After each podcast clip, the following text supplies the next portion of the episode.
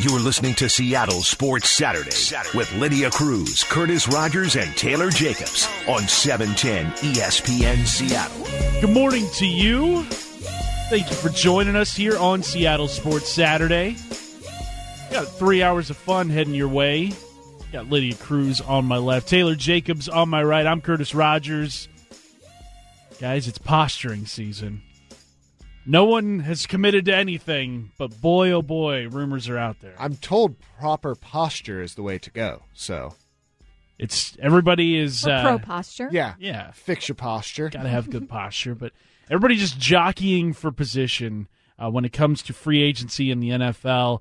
Who's going to have the you know the be- most money to spend? Jadeveon Clowney. Uh, you know how much is he going to be worth out on the market? We've heard rumors that he wants to reset everything, but who knows really? And we're still 11 days away from free Wow. agency. That many, huh? It's a long time. It doesn't go quickly this time of year. I got to be honest. No, no, yeah. And 11 days, feels like anything can happen in that amount of time. There could be trades. There could be these leaked signings that aren't supposed to happen. I mean, Mike Vrabel's FaceTiming Tom Brady, but it's just like it's no big deal. It's not tampering. No rules. no That's rules. right. This They're time of just year friends. also puts me back in sort of the high school mentality framework where you just there's a lot of rumors, there's a lot of mm-hmm. gossip. Mm-hmm. It, you don't know what's true, you know what's real, but you know you participate anyway because you're so starved thinking about the prospect of getting free agents. And I think a lot of people use those rumors to increase their influence out there, even though they may not have that just i on their own. I think, you know, we've heard the Giants be interested in Jadeveon Clowney, yeah, sure thing. but Giants. like they won what, four games last year, five games? They're they they haven't been competitive in like four or five seasons. Dave Gettleman doesn't really know what he's doing as general manager. I think that's a pretty safe thing to say about that organization and yet we've heard rumors from you know yesterday i think it was sny that tv network out in new york city uh, report that they would be interested in Jadeveon Clowney. And you know we're going to hear a lot of other teams i think jump into that fray. You know obviously the seahawks are there. We've heard the colts the titans. There's probably going to be even more teams. There's going to be surprise teams that come out of the no that come out of the woodwork. And it's it's just like you know what? This time of year i guess you got to keep those blinders on. Yeah, I mean, also great question here. The Seahawks were able to sign Greg Olsen, even though free agency is only 11 days away. I think that's because he was released. Yes. correct? So players that have been released or cut by their teams already, you can sign them at any point. Um, but teams that their contracts expire naturally, um, they are subject to the new league year. So anybody that has been cut by a team, you can go out there and, and get. That's And- still technically last season. yes.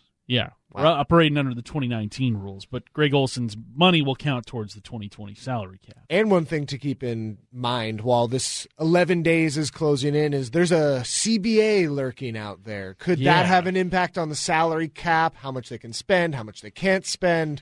I like the idea of it's like a nature show and the CBA is just lurking in the bushes somewhere. It's like the alligator eyes that are just in a swamp. Oh, gorgeous CBA. or it's it's one of those fish that like changes colors to the environment that's around them. yeah. And then when this little, you know, Guppy? this- yeah, swims by, just wham, Sucker. got him. Yeah.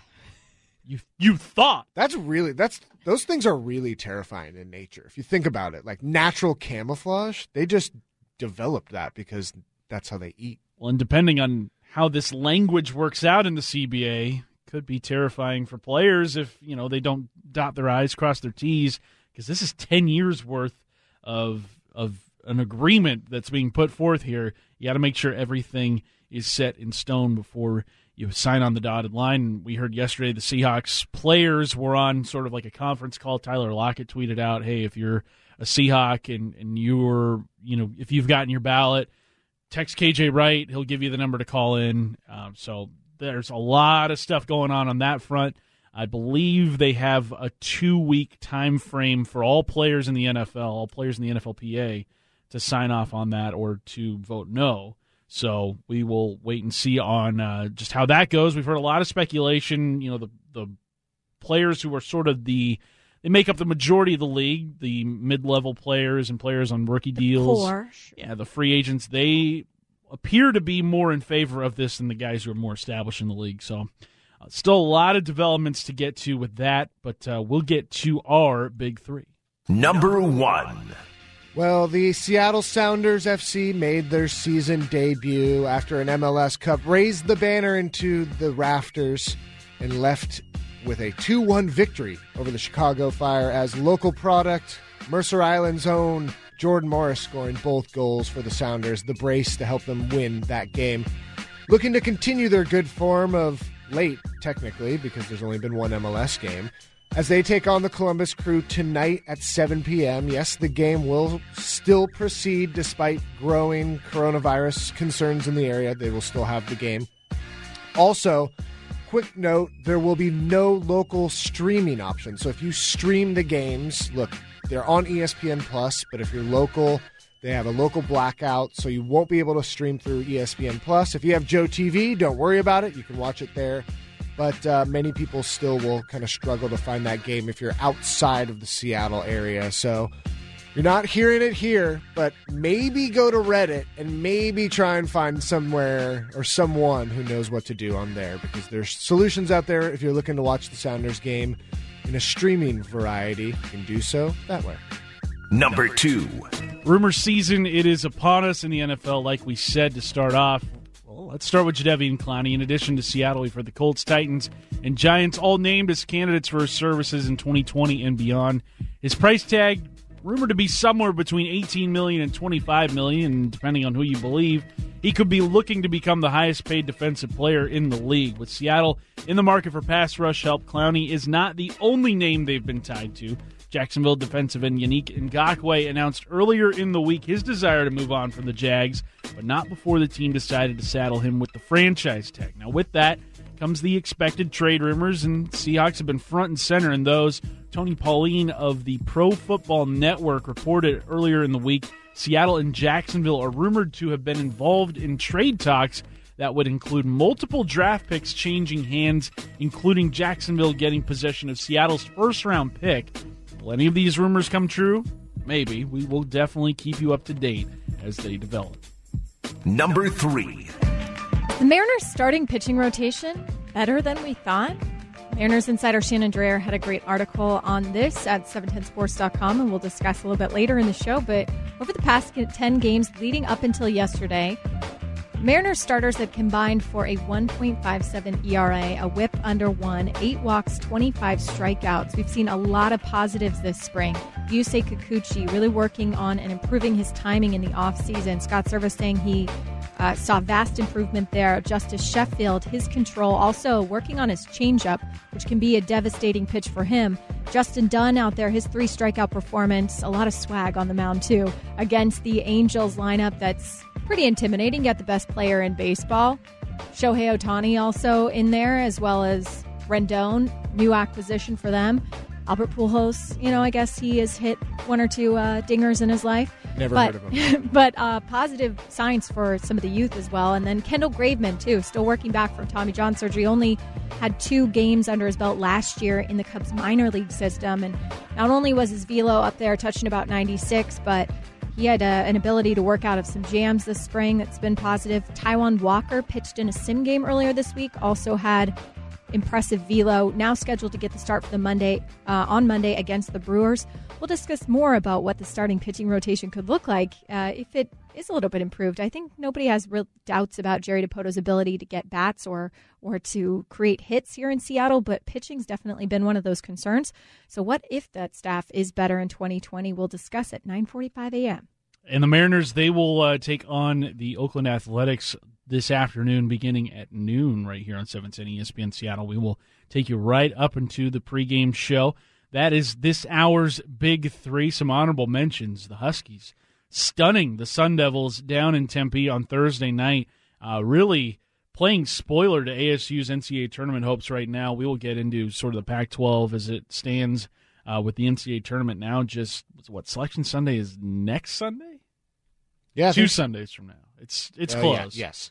Uh, but yeah, it is is getting really close. So Uh, we will get into that picture. Also, could the Huskies potentially be a, a surprising team in the Pac 12 tournament? Doesn't seem like it, but who knows? Who knows how this is going to work out? Also, this week, ESPN's lead NHL columnist, Greg Wyshynski, he had sort of speculation on what the NHL Seattle's team name is going to be, and he, he, tiered them, which I really he liked. did. And in that top tier, the number one spot, the Kraken, number one. And Yep. he said he talked to a couple people that have speculated on this. He talked to uh, the blogger that was able to scoop the NHL on the Vegas Golden Knights nickname a couple years ago.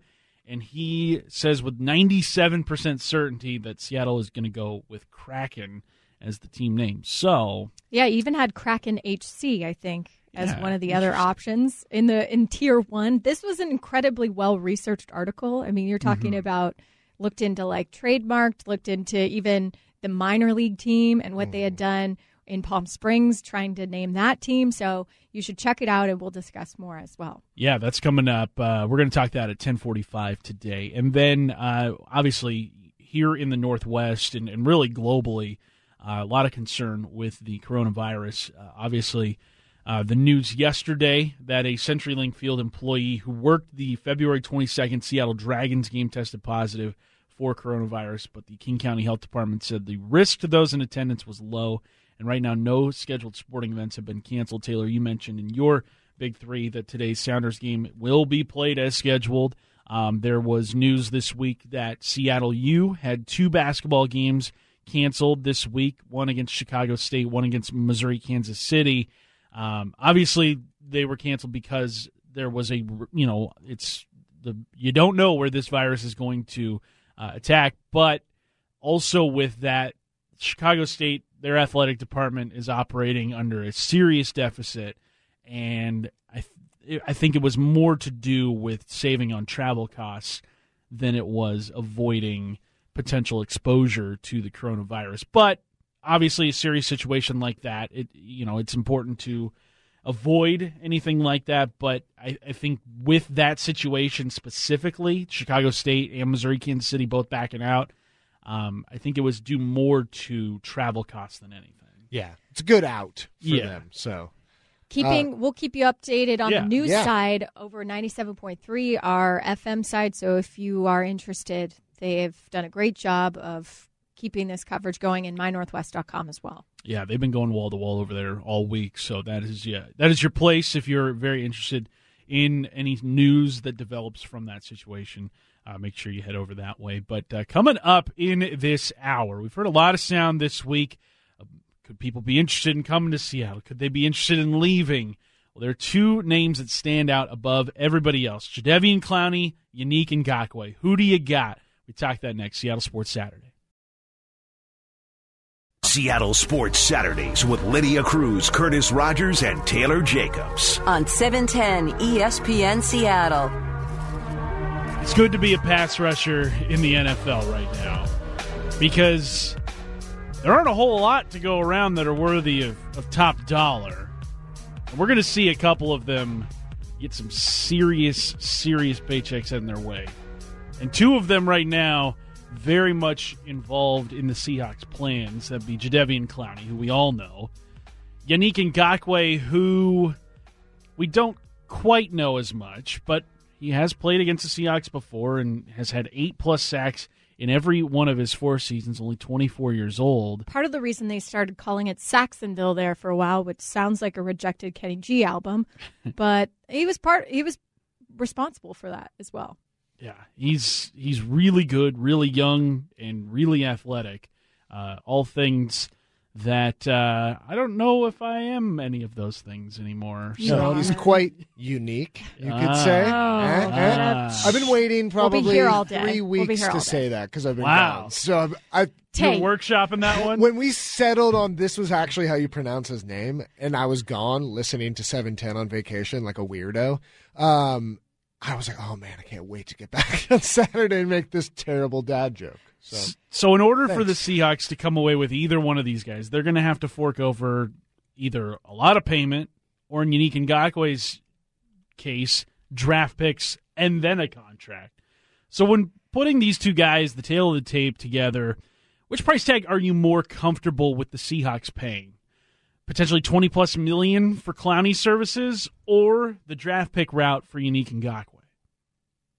I mean, I know I'm this year specifically, I don't want to trade any picks unless we're moving up as a, as an organization trying to get someone at the top of this draft. But it just feels like they have wide receivers graded out in the first three rounds, and they're all these top flight receivers. They have defensive linemen. It's a little bit weaker as a total class as far as top top tier talent, but I think that's where you can really hit on a couple of those guys who maybe are falling because of circumstance because you know other positions they're also limited. There's only a few great offensive linemen in this draft so you've got to pick them up when you can. The quarterbacks there's going to be a bunch of quarterbacks going in the first round this year. So it feels like yes this defensive line group isn't as good as years and years prior but I would just I would rather risk it in those low cost situations where even if they don't pan out and you have an LJ Collier situation and it takes a year plus for him to really get going and get his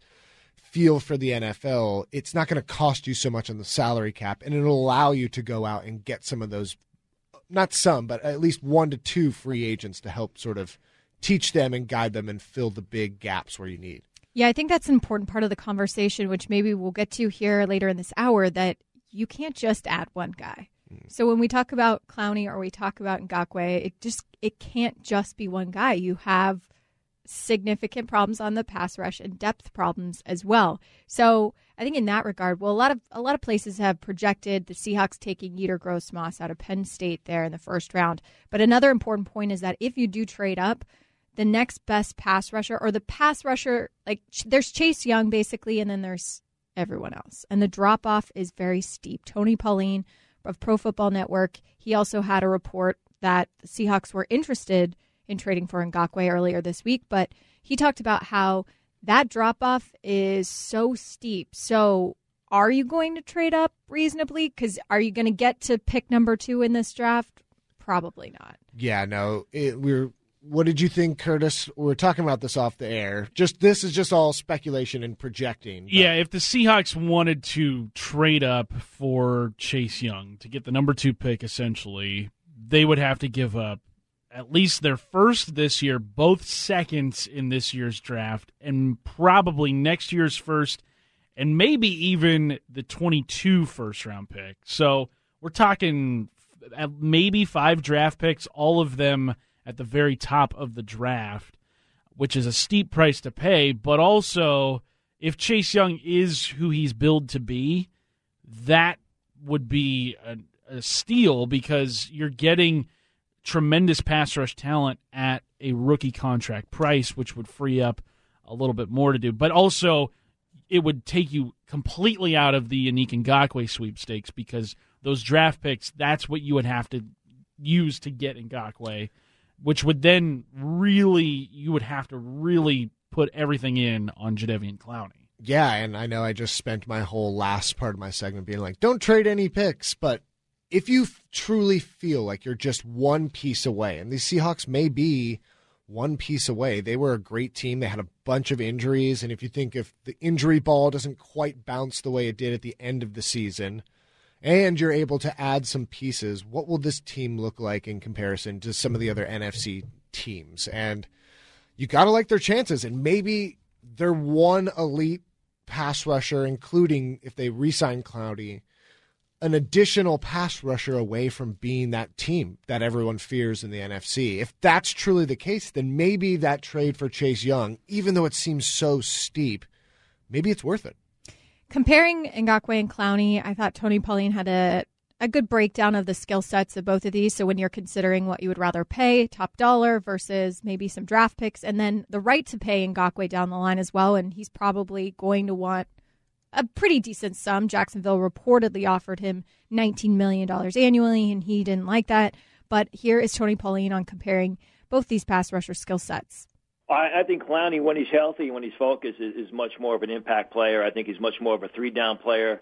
Uh, Yannick, I think Ngakoue, I think, is more of a edge rusher, edge rush specialist. He's a good player. I, I mean, I, I remember uh, you know him from Maryland, his ability to get out in space and make plays.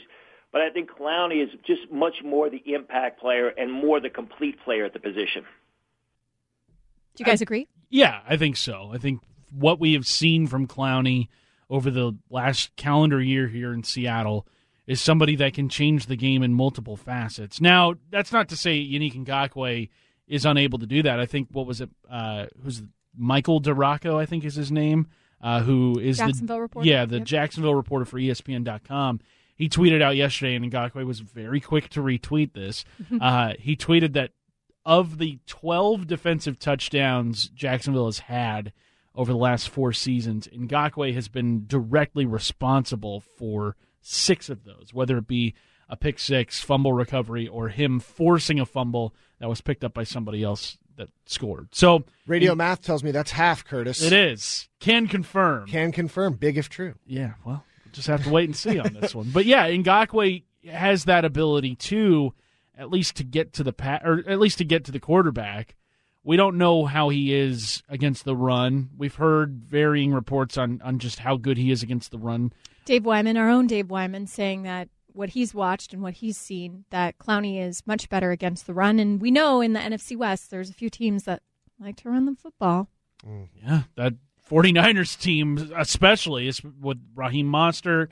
Uh, you have Jerick McKinnon in there as well, Matt Breida. I mean, they've got Juszczyk. running backs for days. Yeah, Kyle Juszczyk too. He In case can- you want to throw a fullback in there. Let's Yeah, not forget get a little the fancy. Rams, and we'll see what the future of Todd Gurley looks Yeah. like. But Yeah. they definitely placed a lot of money and value into that. And then, of course, in Arizona, Kyler Murray, and then the mystery of David Johnson. I don't know, but but Kenyon Drake is there. Yep. And well, Drake is a free agent, but from what we kind of hear, it sounds like Arizona is very ready to pony up anything that would keep uh, Kenyon Drake interested in returning to the desert. But yeah, when I look at these two guys, I just I don't want the Seahawks to feel or to make a panic move and to pay Clowney 24 25 million dollars or to give up even more than what we've heard them, you know, be speculated with with Ngakoue. Like if they give up a first this year and a first next year for Ngakoue, that would be that would be way too much. And uh, you know that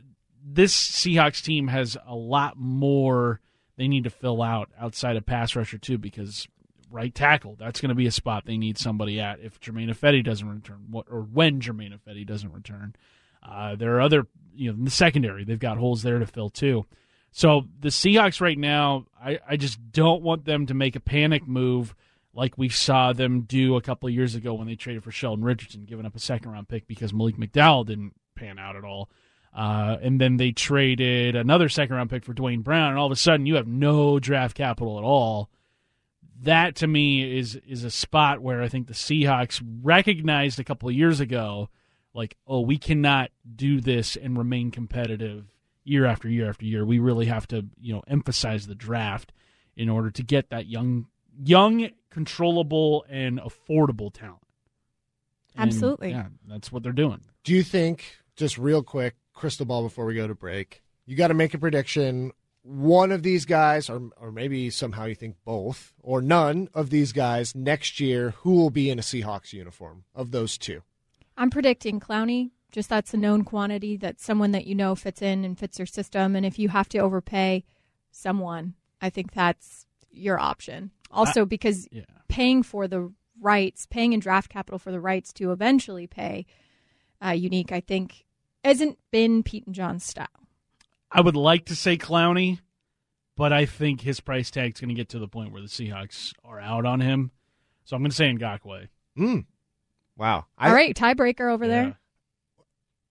You're on the spot. Uh, Clowney. I think Clowney does end up here. But I think Lydia hit it on the spot that Pete and John love to have those guys that they know about and they like to re sign those guys. And he seemed to fit the, the attitude and the culture here in Seattle, so it feels like they're going to try, they'll most likely overpay to keep him here. Text in to the text line 710 710 who you would take of those two, Clowney or Ngakoue.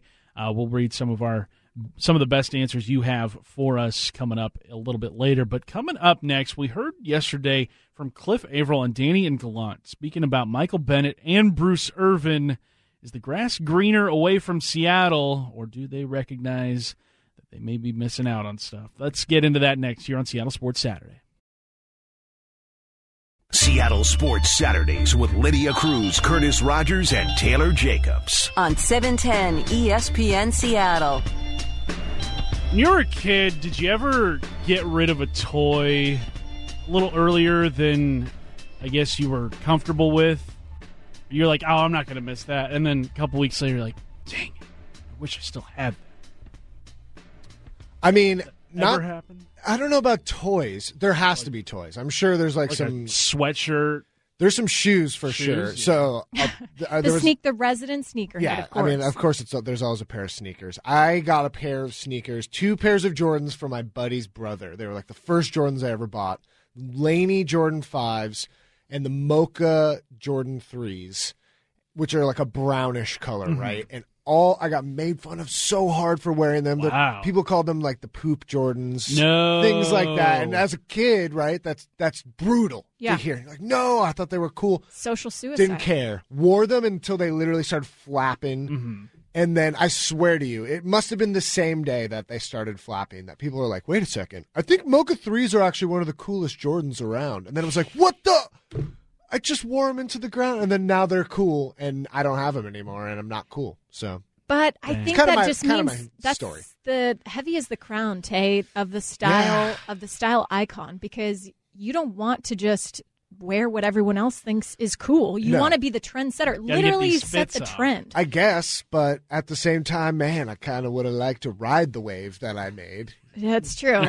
Might be a big whale and make waves, but I, w- I would like to ride a wave. Heavy is that burden. I'm sorry. Yeah, sorry. I, you're right. You're right. I have to. I have to wear that crown. So that conversation got me thinking. There have been a lot of guys that have left the Seahawks organization in, I guess, a huff, or they were just, you know what, I don't need this anymore. I'm going to go win elsewhere. I'm going to go have the same kind of success in other organizations. It's going to be fine. Two of those names are free agents this offseason, and two of those names are players that I think the Seahawks might have interest in, but I think they, the players themselves, have a lot of interest in rejoining the Seahawks. We're talking Michael Bennett and Bruce Irvin.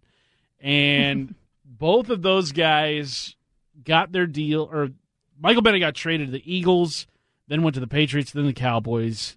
So he's been on four teams in what, two years, three years? Bruce Irvin went to the Raiders, got his big payday, got cut from the Raiders, joined the Panthers and the Falcons. So he's been on three teams in the last two or three seasons. It's been a rough go of it for him as well. Seattle kind of represents this place where both of those guys, I think, outgrew the system here, or at least outgrew, I guess, what Pete and John were about. Michael Bennett specifically, where those stories in Sports Illustrated and ESPN of him, you know, reading books in team meetings and not really paying attention. Uh, you know, obviously we've heard stories about you know how he was in the locker room and just around the Seahawks facility, and it was, you know, this is a guy that I think did not enjoy his last couple of years here in Seattle. But comparing those years to what he has gone through in New England and Dallas and Philadelphia, I mean, I think he probably looks at his years in Seattle now and says, "Man, I wish I wish I had that back." Hindsight's 2020, and it's why living in a different city or experiencing different cultures is always a great thing because it makes you sometimes like those places more, but oftentimes makes you realize how cool the original place where you currently live or where you currently work is. And that appreciate it's very human. So I don't fault him. Sometimes people just need a change or they need a different environment to flourish and other times it's more you're right that they couldn't appreciate it in the time fully. Cliff Avril, I love this on what Danny and Gallant said. Nothing really compares to Seattle, and he still talks to former teammates about that. We talk about this all the time. It's not just with Michael Bennett, but you know, uh, uh, Earl and Cam and all of us. We all get together and we all talk about how how how how fun it was to be together. You know, it, the organization was great, but more so the players. And I think Michael Bennett misses that. Right? He he's he's been to a few different cities in, in three years. And he realized he realized and understands like the, the difference in culture, the difference in the type of players that are in locker rooms and different things like that, and it doesn't compare. But I think that's an important distinction too.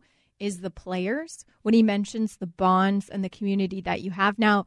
Pete and John are responsible for that because they acquired those players, they built that culture. But I do think that a big part of it is also, like any job, who the people are that you get to work with on a daily basis. Yeah, and his, uh, Michael Bennett's boss in New England, someone he did not get along with. No, yeah, that's got to be a difficult boss to work for.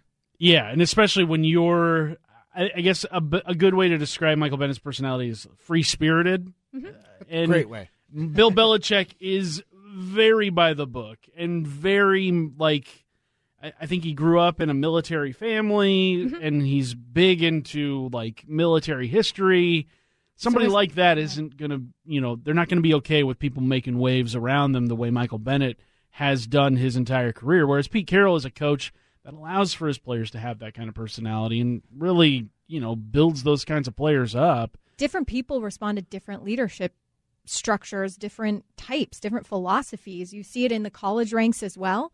Uh, more players coaches versus more strict militaristic style. It everybody needs different things, and yeah, when when we saw Michael go, it was one of those situations where ah, are you really going to find a place that allows you to be yourself, who you are as a person and, and a competitor, as much as Seattle does? I don't think so. And not only that, just when you're successful in Seattle, it's a way different feeling than when you're successful in Boston. Because in Boston or Philly, they're still going to criticize. They're going to be hypercritical. The fans are going to let you hear it, even if you're like the Patriots win too much, right? Yes. They win way too much, and yet if you were to, tu- to tune into Boston radio, you would still hear people complaining, criticizing the way the Patriots do things. And you don't hear that here in Seattle, and that's not a diss on people in Seattle, but we're just different fans, and we approach the game differently. So I feel like when you win, the community has a different embrace than when you go somewhere else and win, especially on the East Coast, because it may not always be as joyous and as happy as you think. But in Seattle, when we have winners, we support them to the to the unteenth degree. Cliff Avril was asked by Danny and Gallant uh, just what are Michael Bennett's plans and if those involve Seattle. Here's what he had to say. You know what? I wouldn't be surprised. He jokes around. He's like, "Man, I think I'm done." But he's been telling me he's done in February for the last three years. So, so once April rolls around, May rolls around, I keep telling him the same thing. He's like, "Uh, "Just, just talk to me in May, and we'll we'll see where you're really at." But I, I do think if the opportunity presented himself to possibly finish here in Seattle, I wouldn't be surprised if he took that. Hmm. Really? That must be such a mercurial thought process to go through because, yeah, one day you might wake up and be like, you know what, I'm done. I just my body hurts today. I feel like I I want to spend time with my family. Maybe even a few hours later, you're like, dude, I miss the grind. I miss my brothers in arms. I miss that. I miss my body hurting. Yeah, the good old days. I think Andy Bernard in The Office has that quote at the in the season finale of like, "What I wish you could know you were in the good old days when you were when you're in them," and it's like for for Mike B and you know Bruce as well. These were the glory days, and these are when they had their most success, and this is when they were beloved, and they were figures in the city, and they had such an impact. And you know, when you when it's gone, it's you know, it's a, a truly a thing to miss. It's also probably a great community when you are on the uh, on the end of your career because the city is so loyal to its players. If you want to make a transition and stay in this community, whether it's to the media, whether it's in any other regard, this community, there's a reason a lot of players and people stick around here. Because Specifically Seahawks. Yeah. Yeah. Because of the other teams in town. like- Mariners too. Yeah, there are there is a good number of former Mariners that still live in the city of Seattle, but they're all. I think there's a way bigger number of former Seahawks that still live here and still do business here and work here, and you know they're around town and they go to games. They're visible within the city, and I think Michael Bennett, you know, he lives in Hawaii in the off season, but also, you know, I think Seattle is a place that you know obviously there are there's a section of the fan base that you know doesn't like him for you know his political views, whatever. But I think they would be able to put those aside if you know Michael Bennett came back and was productive with the Seahawks again, and you know was just the the Michael Bennett that I think we all kind of fell in love with at the beginning of his time here in Seattle, and you know he was just a, a great guy to be around, and you know very active in the community.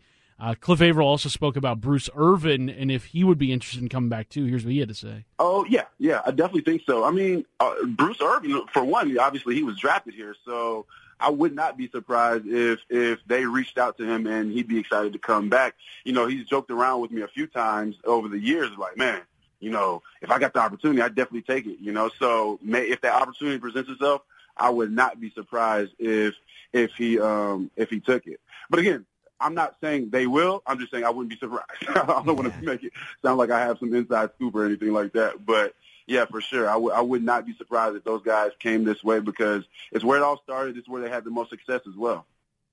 Bring back Bruce, man. Can you win the game in the first quarter? No! Can you win the game Hell in the no! no! Can you Hell win the game no! in the third no! quarter? Can you win a game in the fourth quarter? We've all been that person that just like raises their hand a little too soon. They just get really excited about chiming in. Right? Plus, I would love a Bruce No 2.0. Yeah. Oh, the Bruce No. That, Bruce, no! Uh, that just, that's such a good drop. Bruce, oh, yes. Bruce, yes. yes. Uh, and then Dave in the background going, who? Uh, who? It's good stuff. Real good stuff. Coming up next, speaking of good stuff, the Mariners starting rotation in spring training, they've been setting guys down. So what if they're better than we think they're going to be? Where does that put the Mariners rebuild? We talk that next here on Seattle Sports Saturday. Seattle Sports Saturdays with Lydia Cruz, Curtis Rogers, and Taylor Jacobs. On 710 ESPN Seattle. Coming up, we'll give you our big three from a national perspective in about 15 minutes. We're a little more than an hour away from kickoff between the Dragons and the Houston Roughnecks. The one and three Dragons, four and zero oh Roughnecks. B.J. Daniels hasn't been named the starting quarterback yet, but uh, at least publicly. But I would imagine that's going to be the case. It might split time between those two. Yeah, B.J. He has struggled in some certain past situations, but so has Brandon. So it, it just it adds to the mystery of this game. I'm predicting why not? There would be an upset in this game because we've seen weirder things, seemingly weirder things happen in the XFL, like uh, Tampa Bay blanking the DC Defenders when a couple people thought that was the best team to start out the season. So who knows? Why not have an upset today against the only undefeated team still left in the XFL? Yeah, they they may need it though in order to kind of spark the run to get into the playoffs at the end of the year. It's interesting though because Landry Jones going down in Dallas now, the Wildcats, the the Dragons, it gets a little more interesting because the Renegades they're kind of wondering who is going to be under center right now. Yeah, Landry Jones, that was that was the franchise right there. Even though he was so pick happy this year too, so it's yeah. not like it's probably a huge draw drop. I don't know. We'll see. But uh, yeah, XFL action coming up at 11 o'clock. You can catch the Dragons game on ABC today. Uh, Mariners baseball coming up at noon here on 710 ESPN Seattle. Uh, Mariners taking on the Oakland A's. And one thing we have seen from the Mariners over the couple weeks of Cactus League action that have, you know, that are in the rear view is that their starting rotation has actually held up quite nicely. And we've seen – good performances out of just about everybody. And even when there was a bad performance, most notably Marco Gonzalez against the Cubs in his first start, and then Yusei Kikuchi in his first start, I believe that was the Cactus League opener. Both those guys struggled, but they bounced back nicely from that. And Kikuchi specifically, what was it the other day? He was touching 95, 96 on the gun. He was mm-hmm. striking out Angels left and right. It was really nice to see. And yeah, it's that timing that they have talked to him so much about, and it, his mechanics weren't the same when he came over from Japan. But this is someone that was going through an immense amount of change.